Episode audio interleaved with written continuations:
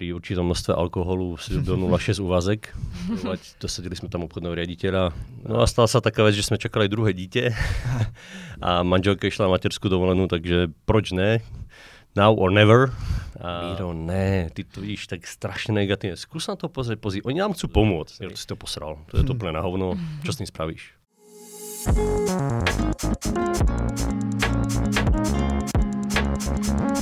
Ahojte milí poslucháči, vítam vás pri 7. epizóde podcastu ESBD Talks, ktorého témou je podnikanie v oblasti finančníctva a coaching v roku 2022.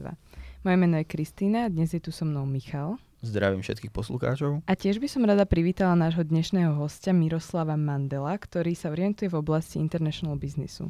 Miroslav je profesionál v oblasti predaja, coach mladých podnikateľov vo firmách, ale taktiež aj externý coach pre študijný program ESBD. Ahoj. Ahoj. Miro, nazdar. Ty si pracoval vo finančnom sektore, alebo pracuješ vo finančnom sektore ako uh, Vice President of Sales uh, v Atom Trace. A ako by si vedel nejak viac špecializovať tvoje zameranie? Uh-huh. Uh, ja možno by som to ešte trošku poupravil, že nesom moc vo finančnom sektore, ako sa skôr pohybujem v tom medzinárodnom obchode. Uh-huh. To znamená, že fakt uh, moje taká expertíza je vyslovene robiť dohody, negotiation, vyjednávanie, medzinárodný marketing a v čom bola moja hodne silná stránka, bolo tzv. channel management alebo channel predaj.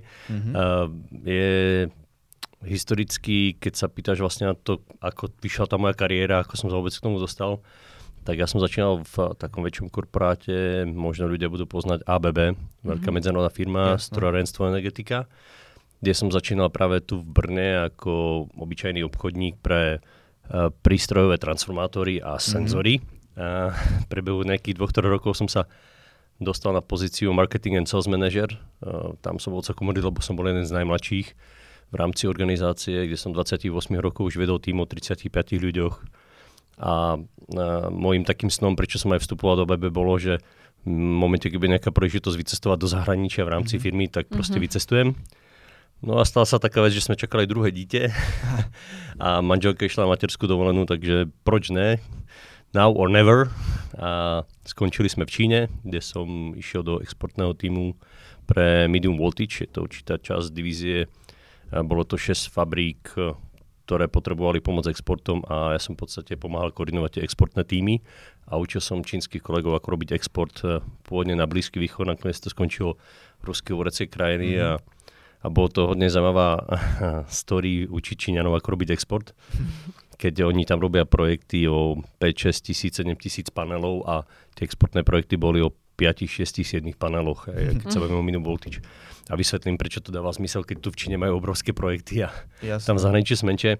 No a ono sa to tam celkom uchytilo, darilo sa mi, všimli si ma na našom headquarter vo Švečarsku a nabídli mi či by som v Azii nechcel zostať a ponúkli mi práve pozíciu tzv. OEM Business Development Managera. Mm-hmm.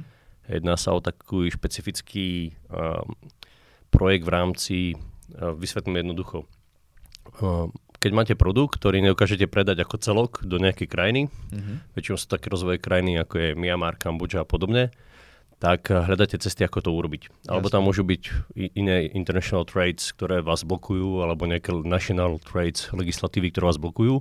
Takže hľadáte cestu, ako to urobiť.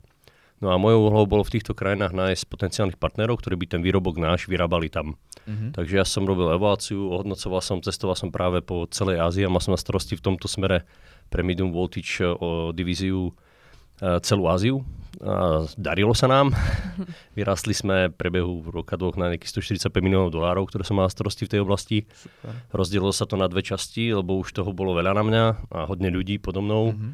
Tak sa to rozdielilo a mne dali na výber, buď dostanem v Číne a budem sa starať o Severnú Áziu, alebo sa zamyslím a premiestním sa na Jižní Ázii. Mm-hmm. A to bolo pre nás také zaujímavé, takže s manželkou sme sa aj z rodinou presťahovali do Malajzie, do Kuala Lumpur. Okay.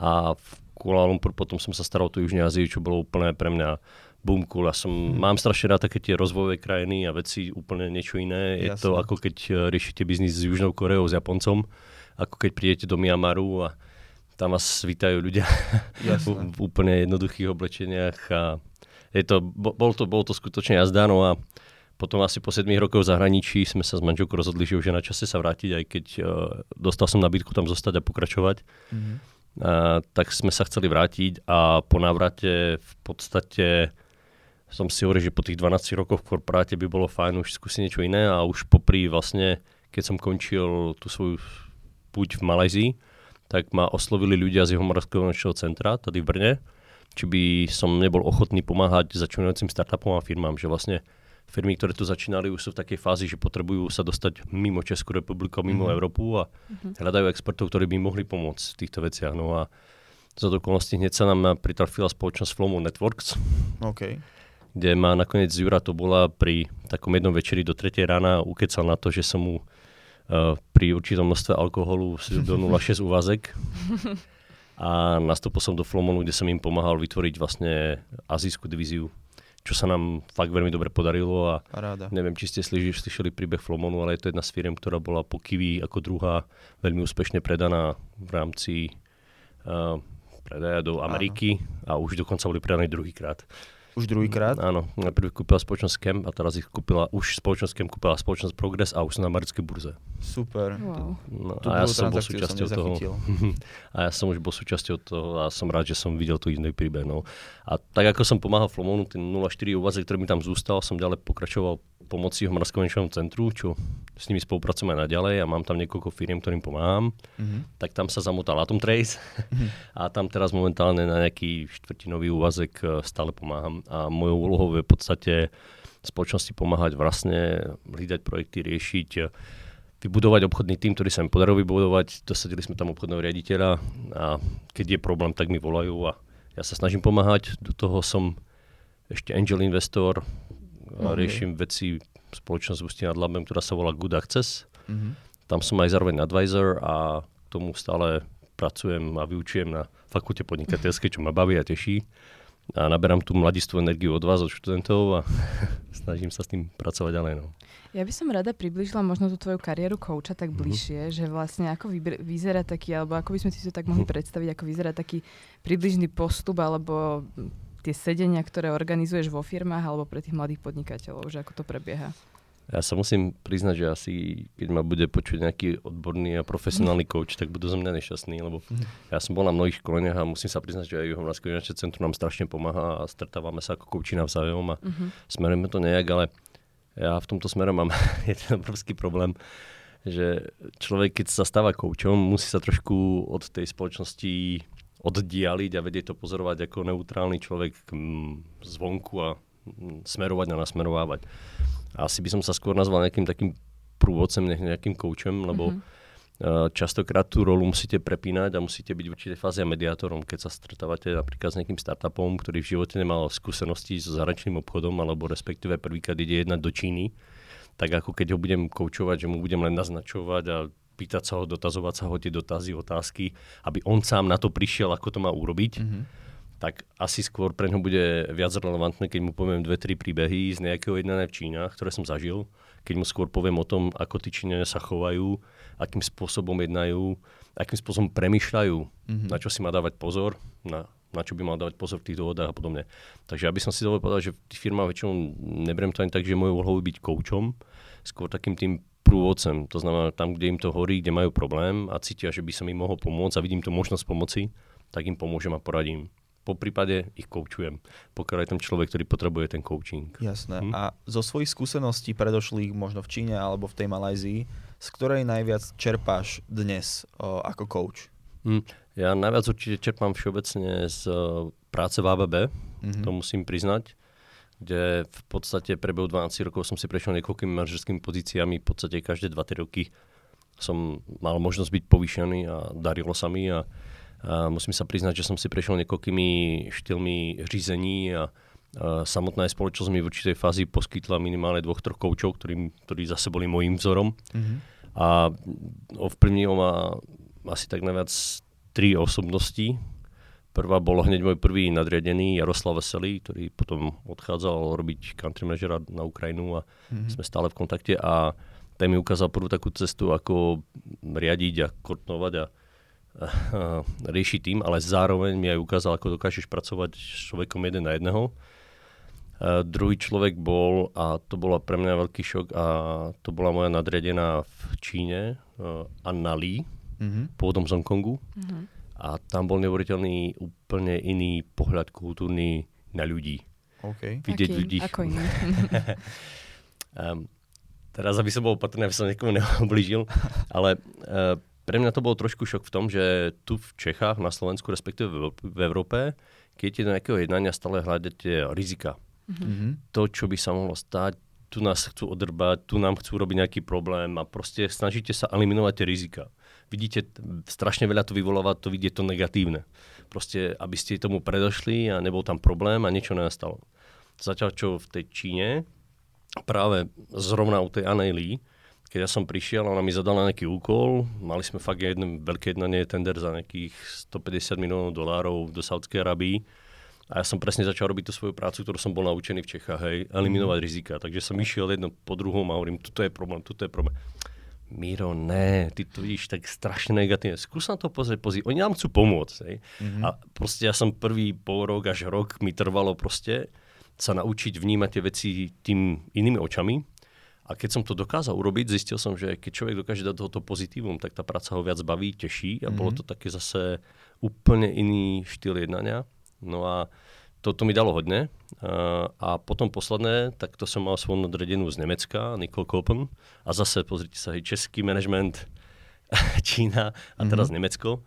A u nej som si strašne vážil priame jednanie. To som sa naučil a to bolo niečo úžasné a ako aj coach, to bolo jedna z mála ľudí, ktorí povedali, Miro, ty si to posral, to je to úplne na hovno, čo s tým spravíš? Mhm. Mm. Ty vogo neviem, tak poď, sadneme si na to. Ale proste žiadne okľuky, že asi si, mal by si sa na to proste Jasné. natvrdo, priamo, Rozumiem. taká typická rázna Nemka, ktorá proste úžasné, no. A ty si začal v ABB robiť už uh, po, hneď po vysokej alebo počas vysokej? No, ono mnoho ľudí sa mi pýta, keď som začal hneď pracovať vlastne po škole, uh, som pracoval najprv v Tošibe, Mhm. zhruba rok, ale tam som mal starosti len Jihomoravský kraj a Českú republiku, čo bolo pre mňa trošku malé, tak som sa potom hneď preorientoval do ABB, ale mnohí ľudia sa pýtali ako to, že som dokázal hneď tak zrazu robiť obchodníka Mhm. a ja si dovolím tvrdiť, že ja som obchodníka robil už od svojich 16-17 rokov, keď vlastne popri škole som začal robiť poisťovacieho agenta ešte v pôvodne Ok. maličkom mestečku v Michalovce na východnom Slovensku. A uh, tam ma to strašne bavilo, musel som to tak urobiť, že sa zaregistrovala moja mamka, lebo to bolo od 18, takže som to robil popri tom a dalo mi to strašne moc, lebo Mhm. uh, ich štýl školení, čo sa týka neverbálnej komunikácie, vnímania prostredia, kto je rozhodovacím prvkom v rodine, Mhm. keď prídete na nejaké jednanie do priamého vývoja a zistiť, kto drží tú peňaženku, na koho to sústrediť, aby to bola neuveriteľná škola života. Strávil som tam s nimi 3 roky a aj potom po prechode, keď som išiel študovať do Žiliny, tak som pokračoval až na Žilinskej pobočke, kde dokonca vytvorili špeciálny program, program pre študentov, kde oslovať študentov a a to som s nimi vytváral a podstate popri škole stále som riešil nejaké veci. No a ešte k tomu som si robil takú študentskú politickú kariéru, kde som bol v Senáte, tak ako niektorí naši tu spolužiaci. A mal som tú šancu, že som sa stal viceprezidentom pre celú Slovenskú republiku OK. pre zahraničné vzťahy a mal som možnosť vyjednávať uh, štrajkovú pohotovosť. Vtedy bol neboštík, uh, pán Vtáčnik, bohužiaľ zomrel, ale bol to neuveriteľný človek, ktorý bol ministerstvom školstva. Mhm. Potkať sa s Rudolfom Šusterom ako s prezidentom, tak to sú také skúsenosti, kde trošku sa otrkávate v tom, že sa nebudete potkať s takými dôležitými ľuďmi. Vidíte, že sú to normálni ľudia ako vy, Jasné. takže sa netreba báť rozprávať a, a bolo, bolo to super. No a ja som mal obrovskú vedu, že v tom čase bol náš rektor, pán profesor Dado, aj šefom v rektorskej únie. Ten bol strašne nadšený, že nejaký študent zo Žiliny sa dostal do týchto inštitúcií, takže stále, keď niekam šiel, tak ma brával za sebou na jednania. A po jeho ramene som sa tiež dokázal veľa naučiť. No. Takže keď som potom išiel do tej práce a mm, poslali ma na nejaké jednanie, tak boli až prekvapení, že bez toho, aby som bol nejak pripravený alebo podobne, že som už dokázal sleku jednať s nejakými regionálnymi šéfmi a podobne a nemal som taký ako prirodzený strach. Mm-hmm. Hovoria, že no ty si rešpekt mal, ale proste si sa nebal. Proste tým Jasne. rovno napíšeš, pýta sa, hovorím, tak čo, čo je to normálny človek ako každý iný. No. Takže to bolo fajn. Mhm. Uh, No a na základe týchto všetkých tvojich skúseností, ktorých si tu povedal, tak myslíš si, že sa dá naučiť byť takýmto človekom, alebo byť teda tým coachom, alebo to musíš mať tak v sebe, že proste sa s tým musíš narodiť? Uh, ja sa osobne myslím, že každý v nás to má. lebo v podstate, či už ste ako, keď sa, uh, ja neviem, matky, ktoré majú svoje deti, Uh, v podstate sa s nimi rozprávate, riešite, riešite ich dennodenné problémy a sledujete ich cestu. Je len dôležité si uvedomiť to, že čokoľvek poviete, akým spôsobom to poviete, tak to ovplyvňujete. A pokiaľ chcete nechať to svoje dieťa rozvíjať sa svojou cestou a svojím smerom, tak je dôležité sa len pýtať, riešiť. Takže ono, to, čo je fajn, je, že ono v každom z nás to je, v ženách určite, v chlapoch tiež ako zase tí lídrovia, ktorí musia viesť a posúvať. A stretávame sa s tým denodenne, či už v partnerskom vzťahu, hej, keď máte priateľa a priateľku, tak v podstate tiež musíte denodenne komunikovať, riešiť, hovoriť No a máte výber, na, máte výber, buď si pôjdete cestou, kde budete buchať po stole, tak to bude, ak ja to chcem, alebo mm-hmm. proste diskutujete, riešite, alebo po prípade môžete koučovať a nasmerovať si toho partnera tam, kde potrebujete, alebo to dieťa. Jo. Mm. A, ale pozor na to, je, ono je tam veľmi tenká línia medzi tým koučovať a manipulovať. ja to hodne riešim aj so študentami a hodne o tom debatujeme.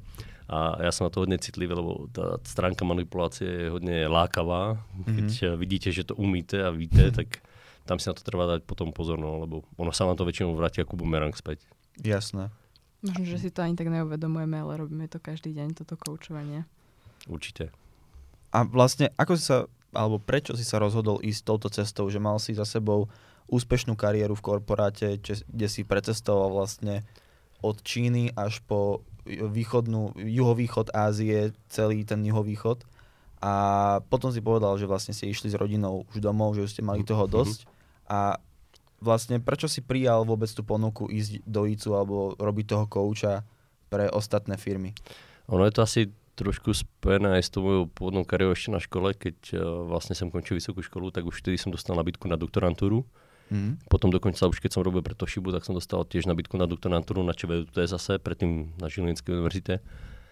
A vtedy, ešte sranda, lebo vtedy som sa potkal s Robertom Ficom, keď bol ešte v SDL, strana mm. demokratickej ľavice a zakladal stranu a dokonca mi aj nabízal v novozakladujúcej strane svoju pozíciu. Okay.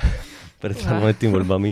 Zase sa potkali v parlamente. Asi si to už nebude pamätať, ale si to samozrejme pamätám, lebo tom tá mhm. jeho kariéra bola taká. A ja som mu vtedy povedal jednu jedinú vec, že neviem si predstaviť, že by som išiel do politiky a rozhodoval a riešil veci, keď som sa ešte nič v živote nenaučil. Mm. Takže moja taký, taký, taký sen, ktorý som si tak povedal, alebo dream bolo, že tak ja tak minimálne do 40 pomakám a potom to, čo som sa všetko naučil, tak pôjdem ako doktorant alebo nejaký, že sa vrátim späť do toho prostredia a to, čo som získal, tak je tak ako jak niekto pôjde robiť e, do nejakých organizácií, pomáhať uprchlíkom, človek vtísni a podobné, mm-hmm. tak to mhm. urobí. Tak ja som sa hovoril práve, že moja taká tá poslanie, message by mohla byť práve skúsiť vrátiť zase tej spoločnosti niečo späť z toho, čo a dovolím si povedať, že som mal obrovské šťastie, že tá kariéra sa mi fakt vyvíjala dobre, mal som tu možnosť precestovať ku sveta a nebola to len Ázia, predtým keď som robil na pozícii tu v Čechách, sme na starosti celý svet, takže ja som fakt mal možnosť precestovať nejakých 70 krajín sveta prácou a aj súkromne samozrejme. Takže mal som obrovské šťastie no, a niečo som sa naučil a ja si verím a plne verím tomu, že naše školstvo v Čechách, na Slovensku a naši študenti a vy ako mladí ľudia máte obrovský potenciál. Mm-hmm len ten systém sa musí trošku zmeniť, aby práve tam išli viac ľudia z praxe, ktorí vám dokážu viac povedať tie praktické veci a podobne. Takže som si povedal, že by som to strašne rád skúsil a osud a všetko to tak zase zavialo, že som dnes tu a už mm-hmm. druhým rokom tu pomáham a snažím sa trošku tej svojej praxe dať vám, študentom. Hej, takže ty sa vlastne rozhodol tieto svoje skúsenosti posunúť takto ďalej. A takisto aj vlastne v ESBD, ako mm-hmm. o ESBD coach. A vlastne odkedy si teda ESBD coach alebo ako, by, ako si sa k tomu dostal, že, že si vlastne tu? No, ja neviem, či máme dosť čas na tú celú story, ako to vôbec začalo, lebo jedna, jedna, jedna, je to také celkom zaujímavé. Ja som si to fakt tak vysnil, že som mal taký, taký ten svoj milník, že tak v 40 už bude mať barák a vydeláno a proste finančne budem zaistený, takže môžem začať robiť tieto veci. No nakoniec ten svet sa samozrejme nejak točí, mení a mm. nie je to úplne pravda. Ale uh, zrovna keď som mal 40, tak uh, uh, ma oslovil, mi zavolal môj kamoš Lukáš Maňásek z Vajsoftu, obchodný rediteľ, že dostal nejakú nabídku od docenta Chlebovského, že tam bude nejaká diskusia o vzťahu medzi Rusou, Ruskom a Čínou a že on o tej Číne moc nevie, že či by som tam radšej nešiel namiesto neho ja tak mi dal kontakt na pána docenta Chlebovského, hovorím, tak fajn, prídem tam, no. Mm-hmm. Myslím, že e, pán docent Chlebovský Víťo uh, si veľmi na to dobre spomenie, lebo uh, prvé bolo to, že tam boli dvaja ruskí experti, mm-hmm. ktorí hovorili len rusky a odmietali sa baviť nejak inak a OK. po prípade anglicky. A bol- mala to byť ako panelová diskusia. A začalo to tým, že jeden z tých ruských expertov podal USB kľúč panu docentu Chlovskému a "No, pustite mi moju prezentáciu. Mhm. Takže si hovorí, aha, panelová diskusia, kde máme diskutovať a on chce pustiť prezentáciu. Tak uh, bolo také zaujímavé, uh, celá tá debata bola taká zvláštna, ale musím priznať, že na konci potom uh, ten šéf tej skupiny, ktorý to zariadoval, povedal neuveriteľne dôležité slova, tak ako tá Čína premýšľa a rieši a ja som musel dať hodne za pravdu. Mhm. No a slovo dolo slovo, slovo a docent Klobovský potom hneď na, no ježiš, a nechceli by ste občas prísť takto prednášať a urobiť niečo. No a som, priznám sa, že pred 20 rokmi som uvažoval o doktorantúre. Je, no zrovna hľadám doktoranta a nechcel by ste sa prihlásiť. Hej.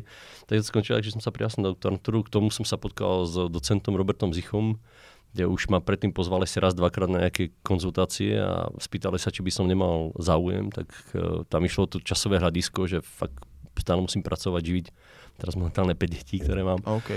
tak uh, musím, musím to riešiť trošku, tak uh, dal slovo slovo a skúsil som si zobrať pred dvoma rokmi druhákov Mhm. mm-hmm. ako skupinu, jednu z dvoch skupín. Nakoniec kolínka Katka otehotnila, takže už mám dve skupiny priebehu minulého roku a som tu, no. A teraz budem veľmi šťastný, keď naši tretiaci to dotiahnu do vyťazného konca všetky biznis projekty a Super. A prišiel si sem aj kvôli tomu, že si videl nejakú perspektívu v tomto programe, ako si povedal, že podľa teba to školstvo musí prejsť nejakou zmenou. Presne tak. To, čo ma oslovilo a prečo vôbec som bol ochotný ešte si znižiť úvazek ako pracovný, ktoré som Mhm. mal a neísť vydelávať drahé veľké peníze, ale Jasné. ísť do toho, bolo práve to, že som eh, videl tú snahu a podporu, ktorú vlastne práve to na fakulte podnikateľské robia. Ten SSB program ma šilene oslovil a je to práve aspoň trošku vietor do, toho, do tej zmeny, ktorá tu nastáva. A ja kdekoľvek, eh, keď chodím po eh, stretnutiach s investormi a s rôznymi startupami a pomáham v rôznych inštitúciách a bavím sa s nimi a rozprávam im o tomto obore, tak ja som strašne rád práve aj za tento talk, lebo aj to, ten marketing by sme mali hodne posilniť, lebo mno, mnoho, mnoho ľudí o tomto obore nevie, netuší, že tu niečo také existuje Hej. a je to niečo neuveriteľné príležitosť oproti tomu štandardnému konvenčnému štýlu učenia. Takže takým tým bodom, prečo to robím, si to presne vystihol. Je to jedna z vecí, že to chcem podporiť. Vidím tom práve ten vietor, tú zmenu, ktorá môže nastať a keď to bude fungovať a bude to dobré a uvidíme hlavne tých kvalitných študentov, ktorí z toho vidú a ja ich tam vidím, tak proste to je to, čo môže viac uh, vnútiť myšlienku tým hore, aby sa tým začali zamýšľať a začali práve riešiť tú výuku týmto spôsobom a týmto štýlom. Mhm. Hej. A čo by si odporúčil takým mladým a ambiciozným študentom, ktorí chcú podnikať, aby sa toho nebáli. aby sa toho nedali? Je proste, strach je to najhoršie, čo má byť a ja zase môžem povedať z tej skupiny, ktorú ja mám študentov a s ktorými sa stretávam aj v podstate na výuke International Business, ktorý mám, tak uh, každým dňom ma viac a viac prekvapujete, že vy sa fakt nebojíte. Hej. A keď mm-hmm. sa zoberieme na seba pred 20 rokmi, samozrejme tie možnosti boli trošku iné, ale my sme mali strašne veľké obavy to a jak a, a vôbec si púčiť nejaké peníze, že proste, aby som náhodou začal podnikať. Mhm. Zatiaľ čo v tých mojich skupinách už viem o mnohých z nich, ktorí paralelne robia dve, tri podnikania, majú neuveriteľne skvelé nápady. Keď som sa ich potom pýtal, akým spôsobom to robia, ak získavajú prostriedky, veci, jak vedia kreatívne vymyslieť, jak sa neboja sa treba aj zadlžiť, aby nakúpili nejaké reality a kúpili ich treba niekde v Dubaji alebo v Kieve, no teraz Kieve moc ne, ale Mhm. a v tom čase proste tá ochota nebáť sa, ísť do toho, pustiť sa do toho, ale vo väčšine prípadov im to vyjde. Hej. Tam v podstate, keď človek nie je, s prepačením blbec, ale použije trošku sedlácky rozum, dá dve a dve, tak to vychádza, je to tam. Takže prekonať ten strach, pustiť sa do toho a začať podnikať. A s čím sa vlastne stretol ako coach, že z čoho majú vlastne ľudia strach najviac? Ak si to nie... Zo zlyhania. Zo zlyhania? Do zlyhania. Mnohí z nich práve, a to je práve tá výhoda vašej mladictvosti, alebo to, že ste práve teraz mladí, lebo vy v podstate teraz nemáte deti, rodinu, hypotéku na barák a tam práve to, čo mnohých starších obmedzuje, aj keď majú dobrý nápad a vedeli ako a chceli by to urobiť, tak mnohokrát sa toho boja práve kvôli tomu, aby stratili istotu v tej rodine. Čo je napríklad rozdiel proti Spojeným štátom alebo Číne, kde, mm-hmm. kde, kde sa fakt tí ľudia menej boja ísť do takýchto vecí. Tu u nás my máme radi tú stabilitu a radšej peniaze vložíme do kúpenia nemovitostí a bytu a domu, než ako do podnikania. Lebo nevidíme ten potenciál toho, že keď vložíme peniaze do toho podnikania, to môže byť mnohonásobne viac a tí to musí kúpiť niekoľko. Mhm. Zatiaľ čo v Amerike alebo v Ázii vidia to, že keď budú podnikať, tak si cesto zabezpečia tie domy. Takže oni radšej pôjdu do podnájmu, budú byť, bývať v maličkej izbičke, cimričke a len tak nejak prežívať a proste tie prachy budú investovať, investovať, investovať. A tu u nás je to skôr, že najprv zabezpečí to bývanie, ožeň sa, vydaj sa, Mhm. mm-hmm. deti a popri tom. No. Takže ono je to trošku aj v tej mentalite, v tom taku tých rodičov a podobne. Ale zase ten vietor, vy, ktorý v sebe máte, počúvate hodne podcastov, sledujete hodne vývoj a veci, tak vy sa meníte a posúvate a to nám dáva obrovskú šancu aj pre Českú republiku alebo aj Mhm. Slovensku, že práve vy dokážete zmeniť to prostredie a posunúť nás smerom dopredu. Keď Čiže- vás moc nebudú vplyvať rodičia teda. Čiže myslíš si, že vieme zmeniť tú mentalitu Európanov alebo československú mentalitu na napríklad na takú čínsku alebo americkú? To úplne nie, to si nemyslím. To si nemyslím, to, to je zase, bola by hodne vážna debata a to, je, to mám strašne rád pri svojich prednáškach, to interkulturálne, že ako je to, keď, ako to vnímajú Číňania, Američania a podobné. To asi sa bude meniť ťažko a bude to dlho trvať a takým, akurátne včera som sa bavil s Presto Ventures, jedným z fondov, kde riešime nejakú investíciu a chalani tam strašne krásne rozprávali presne o tom, čo ja som si myslel do dobu, hej, že vlastne u nás uh, ľudia majú um, strašne v tých startupoch riešia jednu vec a to je produkt, produkt, produkt. Mhm. Oni si myslia, že keď budú mať dokonalý, skvelý produkt, ktorý proste je úplne ten najlepší na svete, aj keď konkurencia niečo má, ale ich je lepší, tak on sa predá sám. Mhm. A to je práve ten rozdiel v tej Amerike aj v Číne, ako, alebo respektíve v Ázii, Japonsku, už akorát tam je to zase úplne iné, ale báme sa o Spojených štátoch. Je Jasné. v podstate vy vymyslíte nápad, Uh, krásny príklad je Elon Musk, ktorý ešte len vymyslí, že bude Cybertruck, ešte nie je na papieri a už o ňom mluví. Mhm. A už robí ten marketing, a už pripravuje, a už navnaďuje, a už postupne púšťa, hej, popri tom vývoji. A toto sme to vyvinuli, a to sme urobili. U nás ne, u nás to vyvíja tajne, Mhm. nikto o ničom nevie, až potom, ak je to hotové po troch rokoch, tak sa to vypustí. A to je ten rozdiel. To je ten rozdiel v tom prístupe, kde tam založíte firmu, máte nejaký nápad a už na ten nápad naháňate investorov. Mhm. U nás nie, musí byť dokonalý produkt. jo. A to je ten bilaterálny rozdiel, ktorý neviem, neviem, či mentality do ľudí dokážeme zmeniť. Mhm. A Tak to by som povedal európsky. Tak snáď postupne. Ja by som ťa chcela opýtať ešte takú poslednú otázku, ktorú sa pýtame vlastne každého hostia, ktorý Mhm. príde do našeho podcastu a to je, že čo je podľa teba podnikanie? Čo to znamená? To je zákerná otázka, no, by som bol niekde na skúške. um, pre mňa to bude len jeden z nástrojov, ako vyrobiť zisk, priniesť peniaze a má to tam. Ale zároveň pre mnohých ľudí to môže byť aj poslanie. A mám mnoho priateľov a kamarátov, ktorí v živote nikde nepracovali, respektíve keď pracujú, tak len sami pre seba, že sa hovoria, ja som nezamestnateľný. Lebo je to aj povaha človeka. Sú ľudia, ktorí proste radšej budú niekde v korporáte sedieť, mať tu isté, uh, cvaknem si svojich v sedum a ve tři Mhm. Odjíždím, maximum robím nejaký načas a potom vypínam a idem si robiť na záhradku a potom sú ľudia, ktorí to v sebe proste majú, že potrebujú niekam stále sa hrnúť, ísť. Ja mám strašne rád podcasty od napríklad uh, Vaška Muchnu uh, z Vajsoftu, ako keď on rozprával o svojej histórii, ak začínal, jak 5 krát mal fuck up a potom na 6 krát proste Vajsov vyšiel, tak spával v kancelárii a podstavoval na tie príbehy, keď človek počuje to, jak to vznikalo. Pre mňa, ako pre moju dušu je to úžasné, ale napríklad sám som 20 tie kule na to nemal. Aj keď mm. som mal Mhm. niekoľko možností začať podnikať, dostával som nabídky, tak i tak som išiel tou cestou toho korporátu, že až keď sa niečo naučím, tak sa do toho pustím.